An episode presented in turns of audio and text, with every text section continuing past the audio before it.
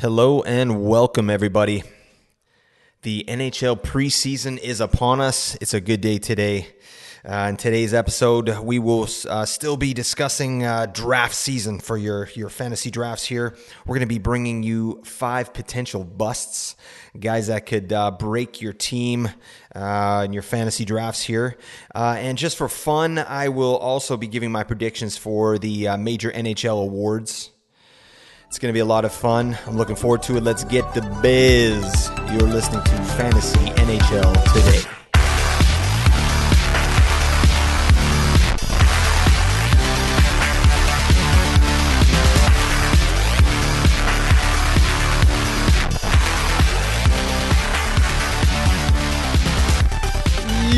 Everybody, welcome. Uh, this is uh, Fantasy NHL Today. I am your host, Blake Creamer. Thank you so much for joining me again. This is our second true episode that we'll be doing here. I'm saying we, it's actually me. I'm doing everything. So, um, yeah, I am. Uh, I'm still just so excited. I'm so happy to be able to do this for you, for you all. Um, and today's a good day. Uh, you know, I, I uh, was looking at uh, my phone and looking at the scores. There's actually some games going on some interesting stuff here. So, um, yeah, what, what, we'll do uh, in this episode, we'll just talk a little bit about uh, just some of the things we saw in those games and nothing too crazy.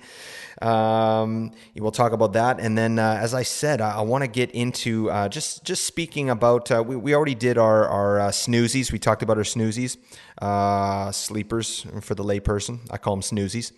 Uh, we are gonna, you know, go against that, and we'll talk about um, potential busts guys you may want to just leave uh, someone else to draft. Okay, and uh, you know I've got some good information there, so hopefully that that'll give you some some help as well with your drafts coming up. And then yeah, like I said, I'm I'm gonna gonna uh, I want to get this recorded. I want to get my takes down for these NHL awards, uh, just so I can look back and and hopefully I'll just I'll just go 100% on that and and just be a complete legend. So yeah, that's what we're doing here today. So thank you so much for joining me. Um, as I, I, did say, my name is Blake Creamer. What I would also like you to do is just follow me on Twitter, please. Um, it's at Blake Creamer SE. And I'm going tweet crazy these days. I'm trying to, uh, you know, up my social game here.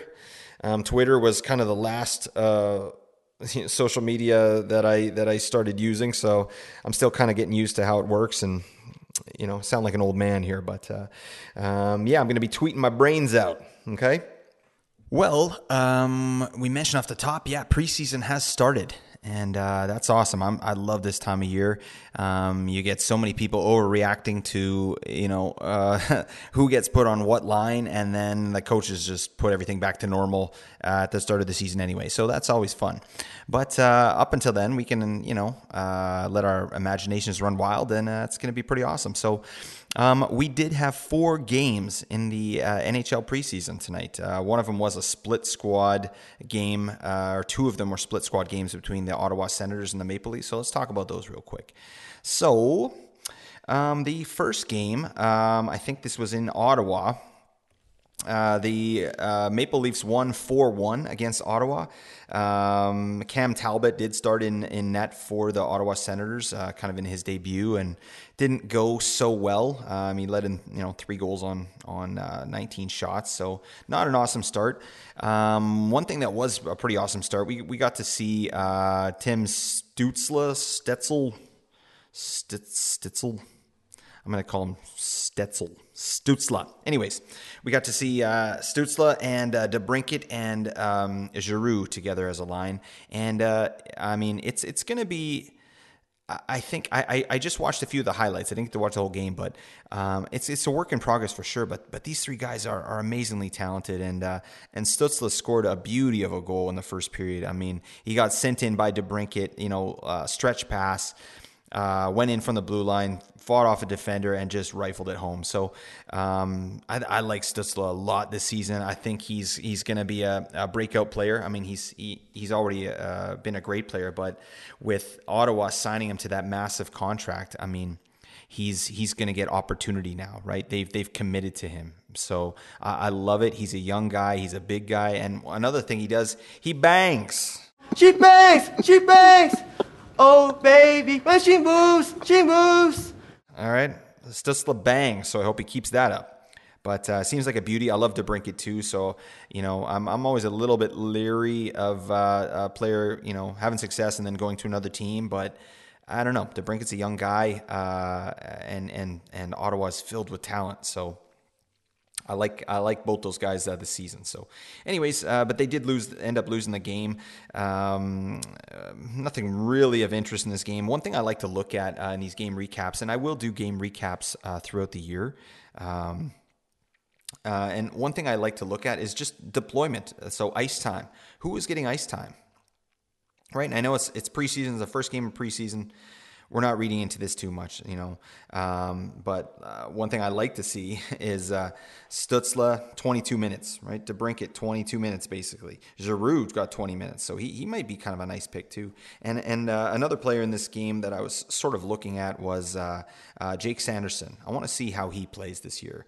Um, I actually picked him up in one of my dynasty leagues, and I don't know a ton about him to be honest. Uh, dynasty is something that I'm trying this year for the first time, so I'm good with the you know the NHL players, the prospects. I, I kind of you know, I, I, defer to the experts on that. So I'm going to do my best to learn about these prospects. Obviously, now that I'm doing a podcast, I want to, you know, know what I'm talking about. But Jake Sanderson is someone who um, I am watching, and he's on my team now. So, and he, and he had a he had a decent game. He played uh, like 21 minutes, four hits, three blocks. Uh, I like that. Um, he was minus two, so you can't read into any of this stuff, anyways. But uh, on the other side, you got. Um, uh, one thing I thought was interesting about uh, Toronto is Mark Giordano. Um, you know, he, he ended up playing, uh, you know, uh, 21 minutes. Um, he did have three assists, and I'm just kind of wondering, it's something to watch for. That's all I'm talking about here is like, I wonder how they're going to use him during the season, right? We know Giordano, uh, what he can do. I mean, he's he's a veteran now. He's a little, he's obviously older. Um, you know, what, what kind of deployment is he going to get on that team? Um, I, I, like Giordano on that team. I think, uh, um, you know, I think it could be a, a, nice season for, for him, and he could do, um, you know, he could maybe get a, even a little, you know, more points than he got last year. So, anyways, that's kind of what I'm looking at. I mean, Marner was was on this team as well. Tavares, they didn't do anything, but uh, the team won anyway. So. That's that game, 4 1. Uh, the other split squad game was uh, uh, in uh, Toronto, and the Senators won that one 4 2. So again, not not too much to say there. Um, an interesting piece, uh, Calle Järnkrok, Järnkrok. I'm gonna. I'll get better at these names. Don't worry. Um, I'll be just be practicing it. But uh, yeah, he he got a couple goals there uh, for Toronto, and um, he's he's gotten some praise uh, from the Toronto head coach um, just for for coming into camp in shape, looking good. Uh, you know, they're deploying him on the first line right now. I mean, I don't think that's going to stick, but but uh, at the very least, the coach liked what he saw out of this guy, and, and he came in and delivered. He got two, um, you know, two goals, um, but it, it, clearly wasn't enough. Um, you know, the the rest of the team uh, Ottawa kind of took over, and there's there's not too much. Uh, I do like oh Tyler Motte got a goal and assist. I love Tyler Motte just uh, from his Vancouver days, and you know I, I, don't understand why this guy keeps bouncing around. Like he's he's uh, he's an amazing player. When he was in Vancouver, like this guy just gives it his all. Um, I'm a big Tyler Motte fan, so I hope he does well. I hope he sticks with Ottawa there. Um, and it was interesting. Uh, Drake Batherson uh, playing in this game as well, lots of minutes. Um, obviously, something you want to keep your eye on is is sort of his status this season, right? Uh, just with the Hockey Canada investigations, um, Drake Batherson uh, has really yet to come out and kind of you know make a statement. He had a, a very brief statement, um, which was basically no comment. So you know it's it's a it's a really rough situation um, really rough situation. So, um, you know, in reality, so just taking that out of it, like that's obviously the most important thing. But um, as far as fantasy, uh, Drake Batherson, I, am staying away from him this season, and uh, yeah, I'm just I don't know what the outcome is there, and um, so it's interesting to see him playing uh, for now, but definitely something to keep an eye on. Uh, moving on, we had a game between the the Blues and the and the Coyotes. Again, interesting game. Uh, some interesting stuff from St. Louis. Uh, a couple of their prospects had a nice little game there. Jake Neighbours, um, yeah, he's a first rounder, uh, I think from 2020. You know, he got three points, uh, and Scott Perunovich, uh, a guy that's a bit of buzz, um, got a bit of buzz surrounding him this season. Um, young defenseman, got a couple points as well, a couple assists.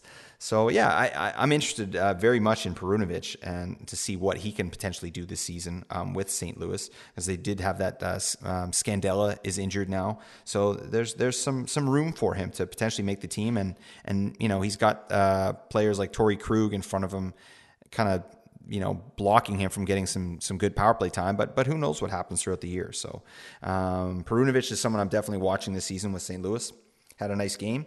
Uh, for Phoenix, uh, Barrett Hayton, uh, he just signed uh, with Phoenix. I don't remember the, the numbers on the contract, but he had a great game, three points. Conor Geekie had his first uh, first look with the Coyotes there. He got an assist. He was the 11th overall uh, pick this last draft here. Um, so, yeah, not too much to say there. 5 4 St. Louis. And then uh, the last game was this uh, Philly against Boston. Uh, battle of the farm teams looked like. So uh, I think Philly won 2 1. Not too much to say about that game there. So um, yeah, that I'm, I'm, just I'm stoked. Um, you know, we got we got games tomorrow too, so I'll be watching those really closely. We got some split squad games, and you know, again, uh, preseason is just a fun time to just sort of let your imagination run wild, and and you see guys you know, lighting up uh, the score the scorecards, and then you know you get into the regular season and it's crickets, right? Nothing happens, but it happens every year, and we get excited every year. So uh, this year's no different. Anyways, let's uh, get into this uh, next section here. So. Um, without further ado, let's get into um, these busts that I'm talking about here. Um, and hopefully, I mean, some of this might not come as a surprise, but I just I want to you know give you some of the the, the reasoning behind my picks as well here. Um, I think it's pretty sound, and uh, you know I, I think you'll you know this this will make some sense for you. Okay, so the first person that uh, the first player I'm talking about uh, in my bust section here is going to be Chris Kreider of the New York Rangers. Now, um, I know this is you know, probably not a surprise pick for a guy that is, you know, probably going to regress next season. But let's look at, at why. I mean, Chris Kreider uh, last season, um, he played amazing. I mean, the Rangers in general played amazing, but Chris Kreider uh, put up a 52 goal season in 81 games, um, and and that's great. You know, um, anytime anyone's getting 52 goals, that that'll that'll make you you know stand up and take notice. Chris Kreider currently uh, on Yahoo, his ADP, his average draft position is is 26.8. So that's a second rounder. That's what we're looking at there with Chris Kreider. And um, that's that's way too freaking high. that's crazy. Um, you know, maybe if you have a consistent player that is is consistently scoring uh, at that rate, um, you know that that that draft position makes a bit more sense. But but if we delve into Chris Kreider, like uh, first off, um, he had career highs in so many things, and, and let's just look at some of those things. So, um, first off, he had the most shots he's ever had in his career. Okay, uh, 258 shots on goal. Um, you know, drastically higher than than uh, than some of his other uh, seasons. Okay, he got obviously um, 52 goals uh, is the career high for him. The the next highest season he had, he had two seasons where he scored 28 goals. Right, so we're basically doubling his goal output. I mean, that's that's uh, that's something special for sure. He, I mean, he had a special season, no question. He had a career high in points. He tied his career high in assists. Uh, his shooting percentage was uh, just insane, a 20 percent. he had a twenty point two shooting percentage. Um, he had twenty six power play goals. That that's ludicrous. I mean that that's you know uh, the, the, the Rangers power play in general uh, had an amazing uh, season, right? Um, their power play, actually, the Rangers, they were fourth best overall last season, and, and clearly Chris Kreider was a part of that, a big part of that. He uh, he also had 35 power play points. He had three shorthanded goals. Um, and his ice time was higher than it had ever been before um, at uh, 18, uh, 18 minutes, 1845 basically. So if you look at all those things, um, you know, he's also uh, 31 years of age, right? He also has one of the longest necks in the NHL. Uh, I'll just put that out there. Um, just yeah, he's he's like a he's like a giraffe. Um, Tyler Myers, another long neck, long necked uh, person. I don't, I don't, know where I'm going with this, but I'm, I'm, literally looking at a picture of Chris Kreider right now, and that's what's coming to my mind. Um, anyways, besides Chris Kreider's neck, I mean, he he he overachieved in so many areas last year. Um, and if you look as well, obviously, most of his damage was done on that New York power play, that fourth rated New York power play, right? And uh, when I delved in a little deeper to, you know, just kind of how his season went and who he played with, uh, obviously he played with Mika Zibanejad, who had a, an amazing year as well for New York. He played with him pretty much the whole year. Um, you know, so it, one thing that I wanted to mention though is, is, so all this damage was done on the power play, 35 points, right? Um, and again, like just uh, nothing comparable uh, to any of his other seasons. So if you're looking at his his career, uh, even just his career um, point pace, it's you know it's around 53 points, right? And last year he was on pace for 78. He did play 81 games, so uh, it's just none of this makes sense. His his uh, career uh, shooting percentage is you know his average is almost 15, and he had a shooting percentage of 20 last year, right? I mean it, it's it's it's just screams regression. And I think anyone can see that, right?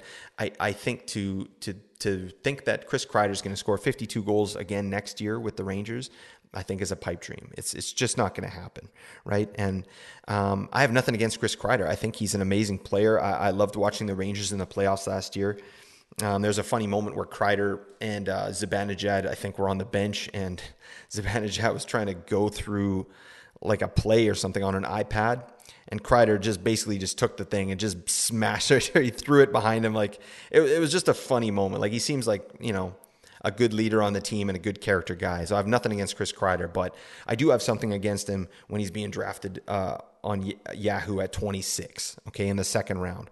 This is not a second round player. I mean, to me, I think for the for the upcoming season, you could probably take 20 goals right off the top there.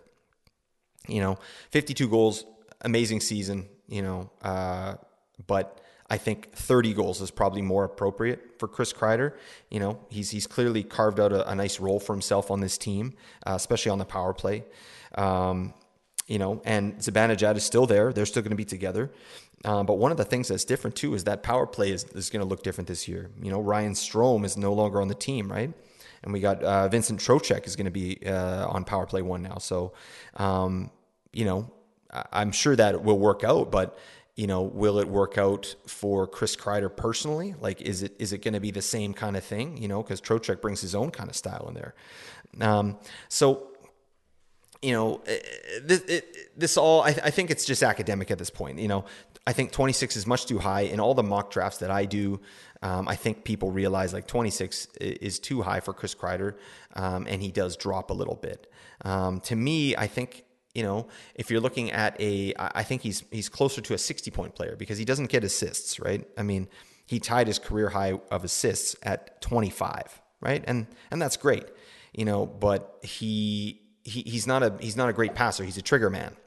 So, you know, but I I honestly think that um, as far as him, to me, I think he's a 55 to 65 point player max. And I think, you know, would you draft a 55 to 65 point player at 27? No, hell no, you would not do that. So I think maybe the sixth or seventh round is something maybe where I would feel a little more comfortable picking up Chris Kreider. I just don't think he's going to drop that low. Um, just because of his name and obviously because of the season he had last year, and maybe people think that uh, you know this is something legit, but but he's never done it before, and I I just don't think he's ever going to do it again. Um, so I think we're looking at 55, 65 point player. Um, you know, one nice thing about Chris Kreider, he does bang. You know, he's got he's banging. He got uh, 141 hits last year. I mean, you know, he, he's he's consistently getting over 100 hits uh, each season, so that's nice from your from a forward, right? Um, so if you're in a category league or you're in a points league that counts hits, you, are getting some extra uh, value from Chris Kreider. So that's why I think sixth or seventh round for Chris Kreider makes a lot more sense. Um, so, um, yeah, we, we can move on from that. Uh, Chris Kreider is my number one, uh, you know, potential bust, uh, and definitely at that draft position, right? I don't think he's going to be a bust as a player. I think, uh, and and keep this in mind too. I I, I definitely know and, and, realize that there's a big difference between fantasy hockey and reality hockey, and and I think hockey and reality. Chris Kreider, this this guy's a beauty. Like I like watching him play. He's he's gritty and and 52 goals, bang, like nice season, man. I'm happy for the guy. I just don't. I'm never going to draft him uh, earlier than than the sixth round uh, this upcoming year, anyway. Okay. Chris Kreider, don't do it. Okay. All right. Let's move on to number two. All right. Um, the next guy I had on this list um, is uh, someone who's moved to a new team, and I am talking about Nazem Kadri. All right, for the Calgary Flames, signed a, a you know big contract uh, um, with Calgary, and uh, it was a nice offseason for Calgary. Clearly, I mean, um, just even just a little off topic here. Like I, I was I, I like Calgary. I, I mean, I, I, follow all the teams in the Pacific Division, obviously because I'm a Canucks fan, and and Calgary. I, I grew up in Calgary, so that was that was a team for me. You know, for the first 10, 12 years of my life. So I have a little soft spot there, and I like to see them do well. And uh, I, was so choked when uh, you know what happened this offseason for them. I mean, with Gaudreau and Tkachuk, it's just I mean that's that's something you can't really plan for. So for them to be able to go out and get Huberdeau, Weegar, um, and get them both signed, and then, um, you know, be able to uh, pick up a, an excellent free agent in Nazem Kadri coming off a career year. I mean, it, it's a nice offseason for Calgary. I'm happy for them. I also like Markstrom a lot. I think he's a he's a great goalie. So. Good for you, Calgary Flames, um, but not so good for anyone drafting Nazem Kadri. Uh, I think because um, the the season he just had just is going to blow his value out of the water. Like y- you're not going to be able to get him low enough to find any value to me because of what he did last year, right? Um, so Yahoo has him at uh, 66.8 uh, average draft position. Okay, so six rounder. Um, again, uh, kind of to parallel what we just talked about with Chris Kreider. You know, he's 31 years old. First off, he had career high in points. Okay, he had a he actually had a, a hundred point pace in 82 games. I mean, you know, he never had anything close to that, um, you know, in eh, throughout his whole career. So, you know, when something sticks out that far, you, you have to take notice of that and, and think about why that happened, right? So we had career high in points, career high in assists with 59. I mean, by a long shot, almost double his his. You know, he had 30 assists in 2013 with Toronto, and then he had 59 last year with Colorado. Um, power play points, 29 points he had. Uh, again, blew his old numbers out of the water. Um, and then uh, time on ice as well. Uh, that was a career high for him. He was playing about 19 minutes last season with the Avalanche, right on the second line, and then first first power play. So um, why why did he have such a good year? I mean, look at the team he played on, right? I mean, you know, just um, just look at that power play he was on. I mean, uh, 29 points. He's playing with, uh, you know, the best defenseman in the league, probably Cale Makar. You know, then Nathan MacKinnon, Rantanen, Landeskog. Um, I mean, th- this is a killer's row, and and then you got Kadri, Kadri on there just feeding him the puck, right? So um, I think it's pretty clear to see why he had such a good season. And obviously, there was some chemistry um, with him and his his line mates there, right? Um, actually, I just want to see who he did play with last year for the most part. So, um, yeah, even strength. He was playing with uh, Burkhouse, and uh, Chuskin uh, for the most part. He also spent some time with Compher, you know, and, and kind of rotated some some people out of there. So second line, I mean, his his even strength points were were decent for sure, and and he's a great, um, yeah, I, I, think he's a great uh, winger, you know, a second line winger for sure. Um, that said, uh, he's he's going to a Calgary team now, so um, where you know his potential line mates are Blake Coleman and uh, you know uh, Andrew Mangiapane, right? Um, it, it's a bit of a drop off, you know what I mean? And I think especially the power play as well. Like that, that power play is still very decent. You know, you got Huberdeau. Um, I don't know who's going to be manning the point there uh, in Calgary, where they're going to give it to Weegar or you know Rasmus Andersson. Um, you know, but you got guys like Toffoli that are going to be in there, uh, Elias Lindholm. Um, it's it's going to be a good power play, no no question there. But it's not to the level that the obviously that the Avalanche were at, right? And if you look at just just all the things that that had to go right for Nazem Kadri to have the kind of season he did, I just think that's it's it's big time regression coming, right? And not to mention, he he had a season or a, a career high in ice time at 19 minutes. I just don't think he's going to get that with Calgary. So, I mean, looking at his career, his his his career average is 17 minutes, and um, I think that like not even just to be basic, I think that's where it's going to go back down to, right? Um, you know, it, it, like so he'll lose. I think he'll lose probably two of those minutes. You know, go back down to 16, 17 minutes, and then you know even those two minutes, you're you're losing production, right? You're losing point production. And another thing I wanted to mention um, about. Um, sorry, uh, just about Nazem Kadri is that um, he used to hit. He used to hit guys, you know. So there was some value there in cats leagues as well.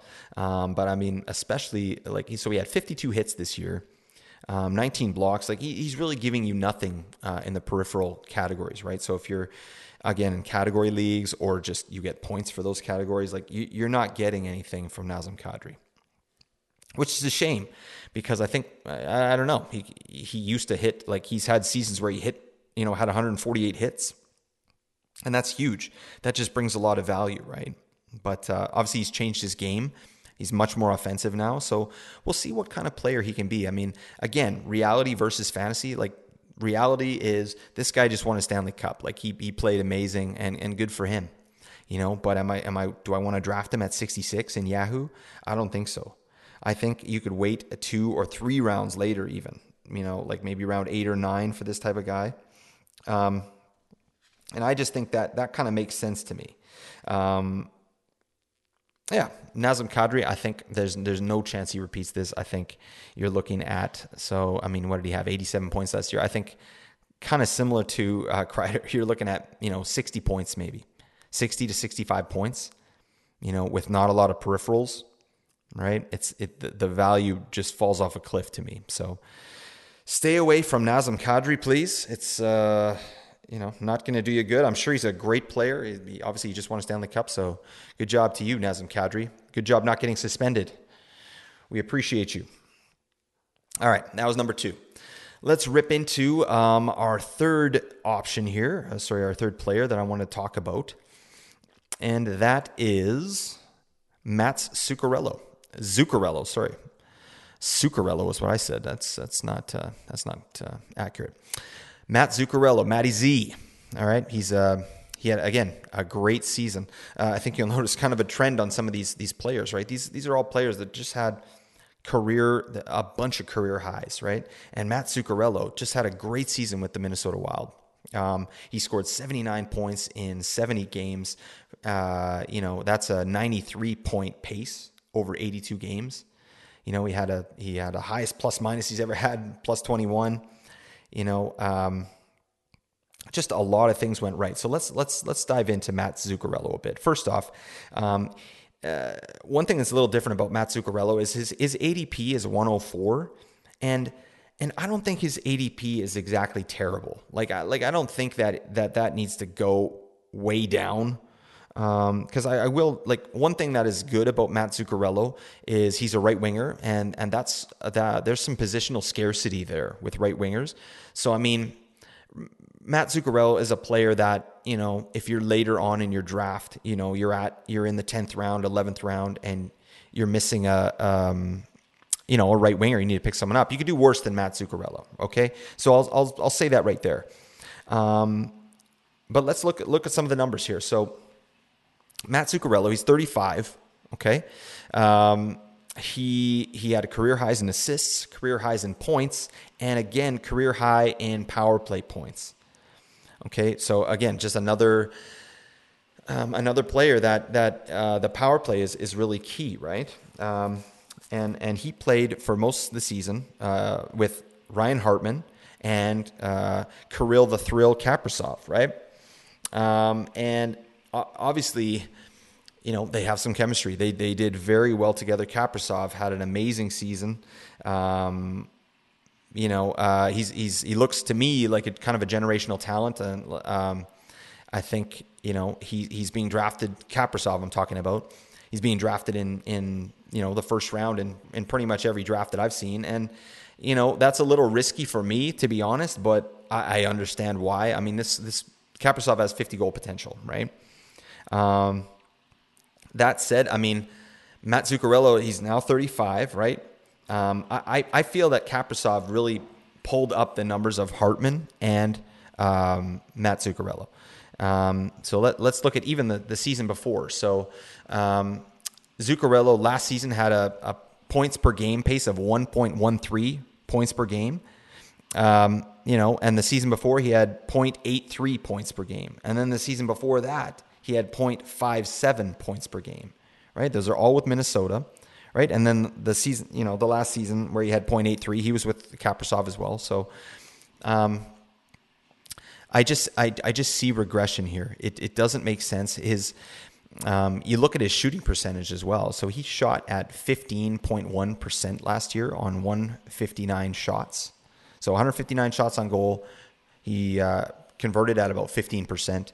His career average is 11.6%. So he's, he's, I think he's punching above his weight class. And I think he's been doing it for a little while, right? Um, so to me, you, you look at the Minnesota power play that he was on. They were they were good. I mean, you know, they weren't uh, elite. They were 18th in the league, so kind of middle of the pack. Um, but Minnesota in general, they had the fifth best record in the NHL. I was actually surprised about that when I was looking it up. Um, they, they uh, I think Minnesota really surprised a lot of people last year, and obviously Kaprizov kind of coming coming out the way he did last year, like that that really was the key there. And uh, they, I mean, they have good defense, and and they're, they're obviously a very good team. Um, so, but Minnesota, fifth best record. They had the fifth best goals for. Um, and that said, though, too, Minnesota's in the to me the weakest division, the Central Division. So I think it's safe to say they'll probably do well again next year. Um, but Matt Zuccarello, in particular, his production uh, was very much based on power play success. Okay, so to me, th- there's some changes to their power play. Like they lost Kevin Fiala to free agency, right? So, and he had an amazing year last year as well, and he was on that power play one. So, who's going to step up there? Um, you know, is it going to be Rossi, that Marco uh, Rossi, the you know young guy coming in? I mean, what? How is that going to change the power play, right? Um, so when so much of your production is is based on the power play, and there's big changes in the power play, you know, and now kind of the secret's out, right? Like, I mean, Minnesota, you know, I think has a lot of expectations coming into this year that they're going to do very well. So I'm just not convinced that they're going to be able to continue that on. Okay, and uh, again, to me, you've got um, Matt Zuccarello at 104 uh, ADP, right winger, and as I said, right wingers are scarce. There are other right wingers you can get. I think there are better options there. Uh, so I'm not saying that the ADP for Matt Zuccarello is is wrong. I'm saying there are better players that you can get, and some of those players, like like I talked about in the first episode, Brayden Point is available at 117. I mean, what the hell am I doing here? Brayden Point or Matt Zuccarello, I'm taking Point every day of the week. Okay, love me some Brayden Point. He's a good-looking man. Okay, um, but even further to that, so you can get Brayden Point, you can get um, Jonathan Marchessault uh, for Vegas, who's, who's likely going to get some first line deployment there uh, with Jack Eichel. You know, and if not, uh, at least uh, power play one, uh, Marchessault I'm talking about. You can get uh, Jesper Bratt at 124 ADP. Again, he, he's going to get some opportunities in New Jersey. Uh, with with elite players like Jack Hughes, uh, and then even further down the list, you got Clayton Keller, who's who's criminally underrated at uh, ADP of 143. I mean, Keller is limping in a little bit this year, but um, I still think he's gonna he's gonna eat minutes. He's you know once he's in the lineup, he's gonna be playing over 20 minutes. Keller to me is a much better option than Zuccarello, and you can get Keller at 143, and he's a right winger as well. So, um, yeah, just something to think about. Uh, Matt Zuccarello, again, the ADP is not terrible. You could do worse, but uh, I'm staying away from Matt Zuccarello mostly due to age and just to me, there's an obvious regression. And and lastly, about Zuccarello, you get zero peripherals, you get zero hits, zero blocks, basically. Like, you know, it's all tied to his scoring and mostly power play scoring. And if that dries up, then then what are you left with, right? That's my thought on Zuccarello. I like saying that, Zuccarello. Um, all right, let's carry on. We've got some more players here to talk about. I want to talk about another player Um, again, had a career year, ridiculous career year um, with Nashville, and that is Matt Duchene. Duchene. Um, yeah, again, just a. I, I respect all these guys. I mean, Matt Duchene, what a season he had, and then what what a season a lot of players had on Nashville. Um, just uh, a lot of overachieving on Nashville this year. You know, um, and so, but we'll talk about Duchene here. So, um, Yahoo ADP on Matt Duchene is 76.8, so seventh rounder, right? He's 31 as well. Let's look at what he did last year. In 78 games, he got 43 goals and 43 assists. I mean, nice, nice looking season right there. You know, that's a uh, that's a 90 point pace over 82 games. You know, very good. He had career highs. Uh, his goals were career high. Sorry, goals was a career high. Points was a career high. Shots on goal, uh, he had 228 last year, career high. Um, power play goals, 16 of them. Uh, power play points, 29. So again, very uh, a, a lot of his production was made on the power play, right? And but the one thing that really stands out to me um, is is his shooting percentage. Um, and if you his shooting percentage last season was uh, 18.9 percent, okay, which is very I think that's very high right? As, especially if you look at the two years previous to that. So in 2020 with Nashville, he only shot 8.2%. Okay. And then in 2019 with Nashville, he shot 9.6%. Right. So he, uh, he, his shooting percentage is all over the place, right? And especially in the first two seasons he was with Nashville, it was very low. He, I, I don't know, uh, you know, I wasn't following the Predators a ton the, uh, in those years, but I don't know what his deployment was like. Um, but even just looking here, I can see that his his uh, ice time in those two years was around the 15 to 16 minute mark, whereas this last season he was getting uh, upwards of 19 minutes per game. So that's that's big, right? He's obviously being relied on more. Um, you know, he's being put in more more positions to to do something, right? Um, but there's just no way this can continue. I mean, he played he played a season mostly with uh, Filip Forsberg, who again had a career season himself, and uh, Granlund. Right, Granlund's just a, a very uh, solid um, center, right? That uh, you know, they they all Nashville's power play in general just just overachieved all year. You look at, I think they were sixth in the league overall in power play percentage, right, in conversion percentage. So. Um, you know, it's interesting. Like as I started making this list, I see like most of these guys are are on teams that had amazing power plays, and that's where they were kind of getting their points, right? So it's not any different with Matt Duchene here. Um, you know, to me, um, you look at kind of his his career pace, Matt Duchene, we're looking at 60 points, right? That that's you know he's had some outliers. I mean, he had uh, you know a couple good seasons with Colorado where he you know I think he got 73 points in 2012 and 81 points in 2013, and then you know he had 80 points as well with Ottawa and Columbus in 2018. So he can do that. He he can play in the upper echelon of the league, right? But I, I haven't seen enough consistency in in any way to to make me think that he's going to continue this on, right? You know, um, and again, he's just like the others. He's giving you, you know, pretty much zero peripherals, no hits, no blocks, basically. Um, you know, it's it's it's all based on scoring, and uh, I just don't see that happening again. I don't see him you know, continuing this on. I, I, I hope that he does. I mean, that'd be amazing. I'd love to be wrong about these players. I really would because it's a good story. Like to to be 31 years old and then to just have a career year. You know, what seems like out of the blue. I mean, he had 13 points last year in 34 games, and then and then the season after he had 86. So that that's you know, that's pretty crazy. so um, I just don't see it happening again. Um, to me, he's he's much like the others. I think you know his floor is probably um, 50 to 60 points. I think 60 points is probably probably a fair floor, especially because he's being deployed, you know, uh, in a more favorable way in Nashville. So I think 60 points is reasonable, but I think his his ceiling isn't much more than 70. I think that's kind of somewhere something that I would expect, right? So again, his ADP is 76.8. Um, I wouldn't draft him there, right? I, I think, you know, one good thing about Matt Duchene, again, he's a right winger. We talked about positional scarcity. So yeah, you're you're targeting right wingers. If you didn't pick them up in the first few rounds, right? You got guys like Duchene later on, but in the seventh round, I don't think so. You know, I think you start to get value on Matt Duchene after about you know hundred, like you know any pick after hundred, and, and you got Matt Duchene still there, like snap him up because I think he's probably good for sixty points. I mean, thirty goals, sixty points, like that's. I think that's reasonable. You'll get some power play stuff. You won't get much else, you know, and that's just hoping that he can kind of maintain his reasonable like like a reasonable shooting percentage, right? Like it's not I there's no way it can stay at, at 18.9%. It's going to go down, right? But how far down does it go? So I'm staying away from Matt Duchene unless he just has to be drafted because it's at like 120 or something. And you're like, why the hell is Matt Duchene still here? so Matt Duchene, I'm staying away from him.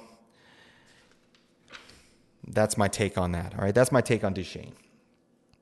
All right, and lastly, uh, I did want to get into just the defensemen. I was looking at some. I mean, defensemen are a little harder for me to, um, you know, uh, kind of value because a lot of defensemen get a lot of their value from the peripheral stats, right?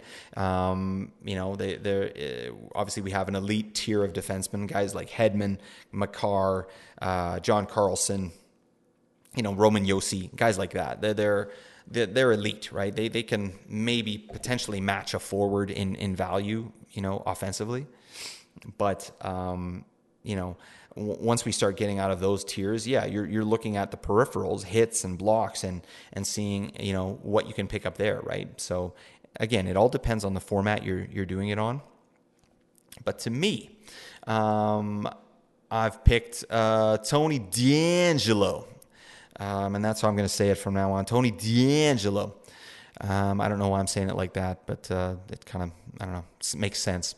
Anyways, Tony DeAngelo had a great season last year uh, for the Carolina Hurricanes. He had 51 points in 64 games. Um, you know, that's that's very nice. You know, uh, for like, you know, he had 0.8 uh, points per game, uh, an 82 uh, game pace of 65 points, and that's great for a defenseman, right? I mean, Tony DeAngelo is uh, is very clearly an offensive defenseman. He doesn't offer much else there.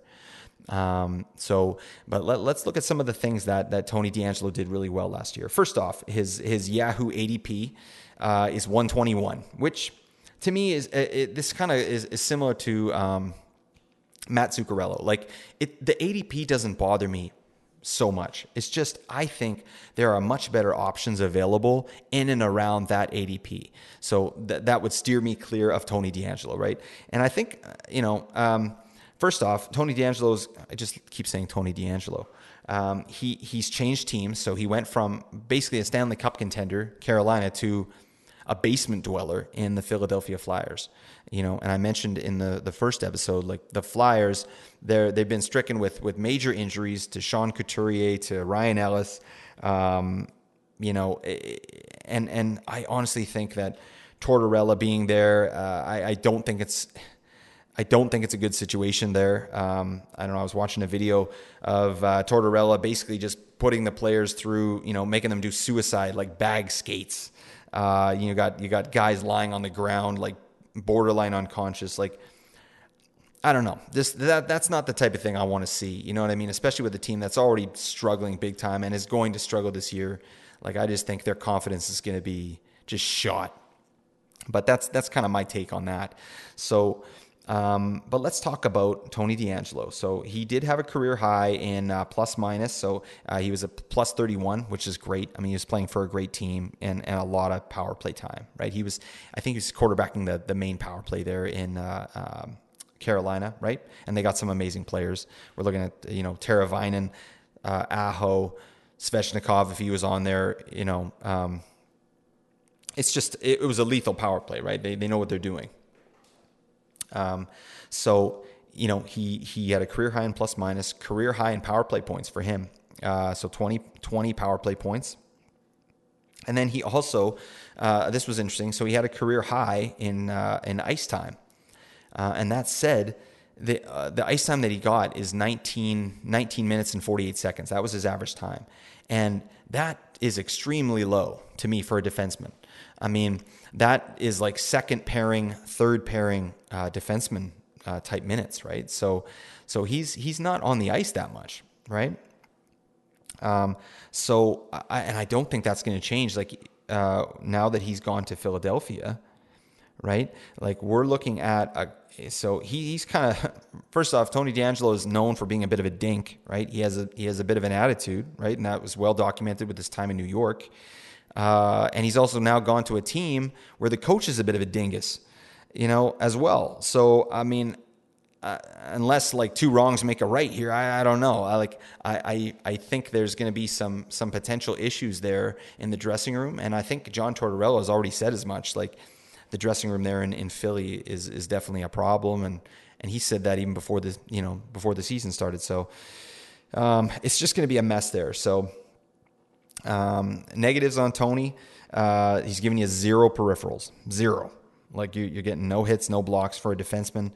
Um, you know, if you're getting uh, really low hits and low blocks for a defenseman, you better be getting the other stuff, right? And again, uh, DeAngelo's value is all mostly power play, right? He's he's getting a lot of power play time. He's he's an offensive defenseman, right? So what happens if that dries up? What happens if he plays with you know less talented players? And that's kind of the situation that's happening, right? Uh, the other thing with uh, DeAngelo is he's he's injury prone. He he hasn't played a full season in the NHL yet, you know. So. Um, you know, take that with a grain of salt, right? I, I don't really draft like based on on injuries and things like that, but you know, he hasn't played a full season in the NHL yet. And now he's going to a team that's just yeah, it, it's it's going to be ugly there in Philly. So um, I I'm not sure what to expect. I think as far as um, you know, I, I, think a 40 point season for for DeAngelo is probably reasonable, right? And a 40 point defenseman, that's okay, you know, but not when they're not offering you anything else like um, hits or blocks or um, you know even shots on goal, right? Um, so 40 point D man, I think, um, again, the ADP is not the worst I've ever seen at 121, but there are better options. There are much better options. Like, uh, for instance, Seth Jones on Yahoo is going at 129. This guy is a beast. Uh, again, much too low ADP for Seth Jones. He's going to get he's going to get all the ice time he wants. He's going to be playing 26, 27 minutes a game, first line, power play, you know, and he's at 129. I mean, I know Chicago's not not good either, but I mean, he's going to get all the minutes he wants, and and still playing with some decent players there, right? You know, you, as long as you got Patrick Kane there, and even Jonathan Toews to an extent, you know, you're, you're going to be able to do something. And then again, another player I mentioned uh, in the last episode, Mikhail Sergachev. He's at 137. So uh, Tony DeAngelo or Mikhail Sergachev, like that, that's a no-brainer to me. It's got to be Sergachev. And then even later, so at uh, you can get Tyson Barrie uh, on Yahoo at 155. That's that's almost three rounds later than when you would take Tony DeAngelo. And to me, Tyson Barrie is pretty much the same exact player as DeAngelo, except that he's on a better team. He's got a better situation. He plays more minutes. You know, it, it's it, and he doesn't have attitude problems, right? So. Um, I just think Tony DeAngelo is someone I'm staying away from, uh, and pretty much anyone on the Flyers. I, I, don't see a reason to draft anyone unless you're in an you know a very deep league. You know, uh, uh like Couturier maybe before he got injured, but other than that, you know, uh, I guess there are a couple guys you could pick up if you want some bangs, like some Risto Ristolainen or something like that. But uh, yeah, stay away from Tony DeAngelo. Okay. Cool. Well, those are my five um, busts, potential busts. Uh, yeah, uh, let me know what you think about that. Definitely tweet me out. Let me let me hear your opinions. I want to see what you have to say about it. Okay. So before we move on, uh, I do want to talk a little bit about sports ethos. Um, I, I, mentioned it the first episode. I want to speak on it again really quickly. Uh, again, sportsethos.com. Uh, it is a fantasy basketball mostly a site that's branching out to other sports uh, nfl mlb and now nhl uh, that's what we're doing here so um, it is time though to talk a little fantasy hoops okay do you remember who led you to Tyrese Halliburton, DeJounte Murray, Terry Rozier, and Mikal Bridges before any other rank list? That's right. It was the Brewski 150. That's actually uh, a list that's available on sportsethos.com. Uh, and you probably turned those huge wins into some cash, didn't you? Great. Well, this year, the Brewski 150 is on sale for a limited time, and Ethos 360 subscribers can get access in less than a week.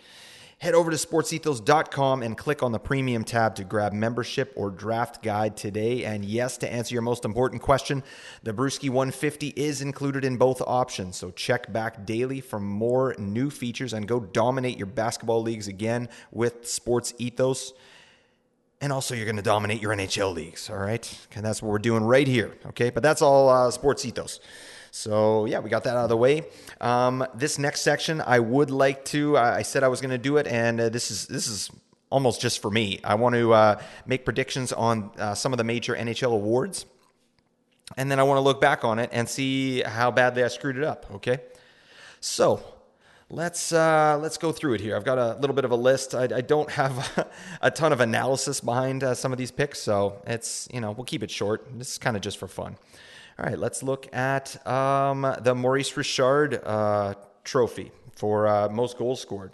Um, so for for each one of these, I will give my safe pick, and then I'll give a dark horse pick. Okay. Um, and that kind of covers me too. In case one of them hits, then I can say that I got it correct. All right. So for the Richard uh, Trophy, most goals, I think it's pretty safe to say Auston Matthews. Uh, you know, if he stays healthy, he will most likely pick up that award. Um, he had a great season last year. I don't see any reason why that's going to change this year. The Leafs, I mean, with their playoff failures, they are hungry. He's going to come out, you know, uh, with a with a bee in his bonnet, and uh, I think he's just going to dominate this year. Anyways, that's my safe pick. My dark horse pick Patrik Laine for the Columbus Blue Jackets. Um, yeah, we're, we're, we're going off uh, off the rails here. Patrik Laine, obviously, he's he's underachieved in Columbus. I think there are a few reasons for that, um, but I think you know, obviously, we've got Johnny Gaudreau in there. We're making the correlation that uh, a great passer like Johnny Gaudreau, a, a superstar like Johnny Gaudreau, can uh, can help Laine f- uh, find his form again. So there you go. Matthews for safe, dark horse, Patrik Laine. Book it. All right. Don't, I'm not responsible for any bets made on these uh, picks, by the way. Uh, disclaimer for you. Okay, let's move on. Um, the Vezina Trophy, best goalie. I've got a couple interesting picks here. Okay, my safe pick this year is going to be Juuse Saros. All right. That beautiful man, Saros, uh, again, as I mentioned uh, uh, last episode basically helped me place second in a league that I had no business placing second in. He had a great season. I like the Predators again this year. I know they overachieved last year. I think that will have a bit of regression, but I still think that Saros is just he, he's a next level goaltender, and and his time is coming. Um, and I think uh, he's become a workhorse now. I think he'll probably play 60 games and I think he's going to do very well. So Saros is my pick for Vezina. My dark horse pick, Connor Hellebuyck the uh, one time Vezina winner already. I, I do believe uh, a lot of people are writing Winnipeg off this year. And I think Hellebuyck, you know, just the quality of goalie that he is, and some of the players on Winnipeg, um, you know, coming back uh, from injury, and also just players like Blake Wheeler. I, I, really believe there's there's more in the tank there, and, and they've got uh, you know good rookie and Cole Perfetti, you know, who could crack the top six. I think there's some good things uh, potentially happening in Winnipeg. Um, you know, Connor Hellebuyck, my dark horse. That's a hot take right there. But uh, he's done it before, and he can do it again. Okay. Let's move on. All right. Uh, for the Calder Trophy, this one is a little bit more challenging for me. I again, as I mentioned, I, you know, uh, prospects, rookies is not really my something that I delve into uh, on a regular basis. But let's let's just take a look. I, I for me personally, you know, when it's preseason or before the season, I'm looking at rookies with the most opportunity, right? The most potential chance of ice time. And I find that, you know, uh, players that win the Calder Trophy are usually on teams that are pretty crappy, right? Because they're they they're they're lacking in depth. So these rookies, uh, like they need touches, right? They need to touch the puck. They need that confidence of just being able to make a mistake, go out there and you know uh, just get put right back on into the ice, right? They need that confidence. So I think Matty Beniers or Beniers um, for the Seattle Kraken, I think he it has some of the best opportunity that's coming up here, and he, you know, he's going to get to play with uh, Bjorkstrand on the right wing, and you know, some some decent players on Seattle as well. But I think that his ice time will be, you know, pr- pretty. Uh, it'll be up there, I think, and I think uh, you know he's a good two way player. I'm, I'm, not even going to predict his points right now because I haven't looked into the player too much. But that's my pick for uh, for Calder, Beniers or Beniers, and then my dark horse pick, William Eklund of the San Jose Sharks. Uh, I've watched a, kind of a highlight package of this guy. He's he's a freak. He he looks awesome. And again, San Jose not a very good team this year, not expected to be very good. So I think Eklund has a good shot at playing some top top six minutes, and he's done it at at uh, pretty much every level he's been at. And I know there's a lot of hype behind this guy as well. And I think he could sort of sneak in there into that Calder conversation. So, this all said, uh, guaranteed the Calder winner is going to be some random uh, prospect that uh, you know only the diehards know about. So uh, my Calder pick, I'm not feeling too good about those, but there you go. Let's move on to the Selke Trophy, the defensive trophy. I am going. My safe pick is going to be my man uh, Sasha Barkov. There you go. Um, this guy's a beauty. I had him last year in, in my pool. I've, uh, you know, I watch him play. I, I, watched a lot of the Panthers last year. The guy's a beast. He's awesome. Um, and just just his his defensive acumen is he, he he's in the top tier of the league. So I think you can kind of just rotate him in every Selke Trophy conversation, you know, for the next five years. So that that's my safe pick. Uh, uh, Sasha Barkov, and then uh, my dark horse. I like Dylan Larkin of the Red Wings. I do think Larkin is going to have a much better offensive season this year. He, he's a he's a potentially a, a point a game player, and I think we can all agree that the, the Red Wings have improved this offseason. You get a guy like David Perron, one of the best power play players in the league, uh, now on your team. I think that's going to up some points for Larkin, but uh, he doesn't get a lot of credit for for um, the defensive work that he does. First off, his speed, his back checking. Um, and he's gritty as well. So I'm, I'm a big fan of Larkin, and he also chugs minutes. He he's you know he'll be over 19, 20 minutes. Um, he plays in all situations. So my dark horse, Dylan Larkin, Barkov, the safe bet. Book it. Okay. We will go now to the Norris Trophy, uh, best defenseman. I think my safe pick has to be Cale Makar. Okay. Um, uh, it's not rocket science. This man just crushed the playoffs last year, uh, won the Conn Smythe. Um, he, he's just a different different type of player. Um, it's interesting because um, you know, Roman Josi actually had a better fantasy season than Cale Makar last year. But Cale Makar is now getting drafted, you know, in the top five in a lot of uh, drafts, which to me is a little rich. But in terms of just the uh, hockey reality, Cale Makar is the best defenseman in the league. There's no question there. If he stays healthy, I think he's a lock for that Norris. Uh, my dark horse pick, Miro Heiskanen from uh, the Dallas Stars again, we, we've seen what this guy can do. You saw a couple years ago in the playoffs where he he just went off. Um, you know, they kind of handed him the keys to the team at that point, and and now that uh, John Klingberg has been moved from Dallas to Anaheim, um, it is Heiskanen's team. Um, you know, and certainly his power play right? And that's where I think a lot of, you know, he, this is the first time he's going to get a chance to run that power play one, and they have a very good power play as long as uh, Jason Robertson, you know, signs here uh, quickly. Their, their power play looks great, um, and I like Heiskanen a lot. I mean, it's a bit of a hot take uh, for him to get the Norris, sure, but um, you know, uh, he is just mega talented. I think he's going to have a great season uh, at the very least. So there you go. Makar and Heiskanen, my picks for the Norris. And then lastly, we are going with the Hart Trophy, uh, the best player in the league. Who am I going to pick? I don't know. There's only one option to me. It's going to be McDavid. McDavid is going to win the Hart this year. Um, and I, I don't even think it's going to be close. Uh, like I, I, like to look at the playoffs last year and, and just the, the failures that, that the Edmonton Oilers have had. Right, I remember when the Canucks had those failures before 2011 when they had their amazing season. Uh, um, they they had failed so many times in the playoffs, and I feel like Edmonton is kind of where the Canucks were, you know, going into 2011. I think there's a good chance that Edmonton you know, has one of the best records in the league.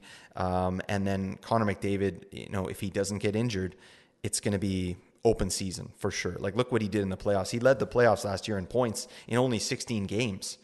Um, you know, and that's the highest level of hockey played all year, and he was just dominating. This guy's on another planet. So um, if he stays healthy, healthy, uh, Connor McDavid's your Hart winner. Book it.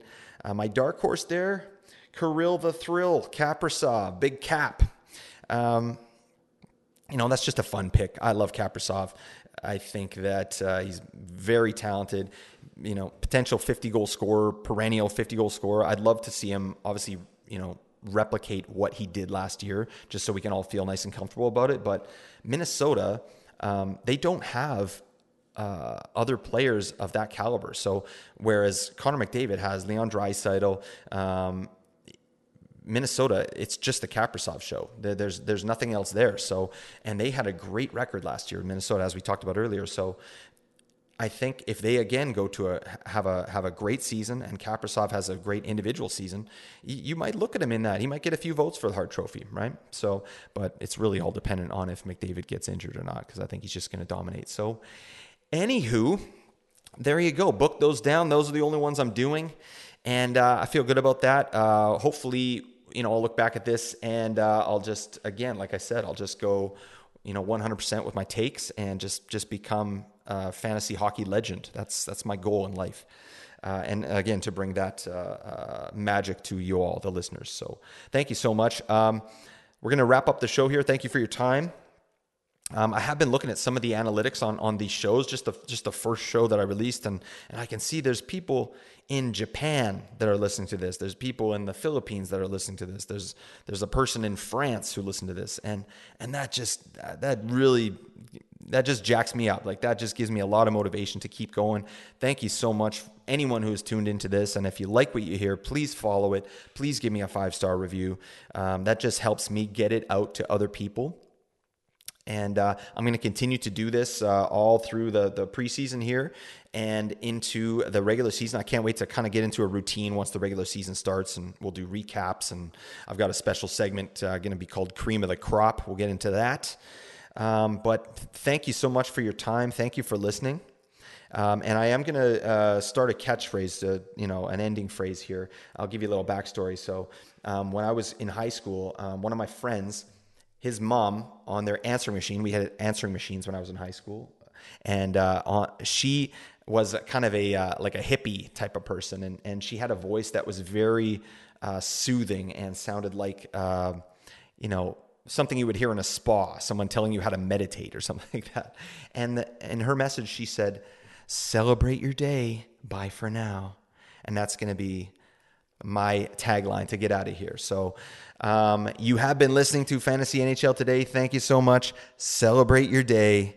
Bye for now. A rational explanation is hardly necessary.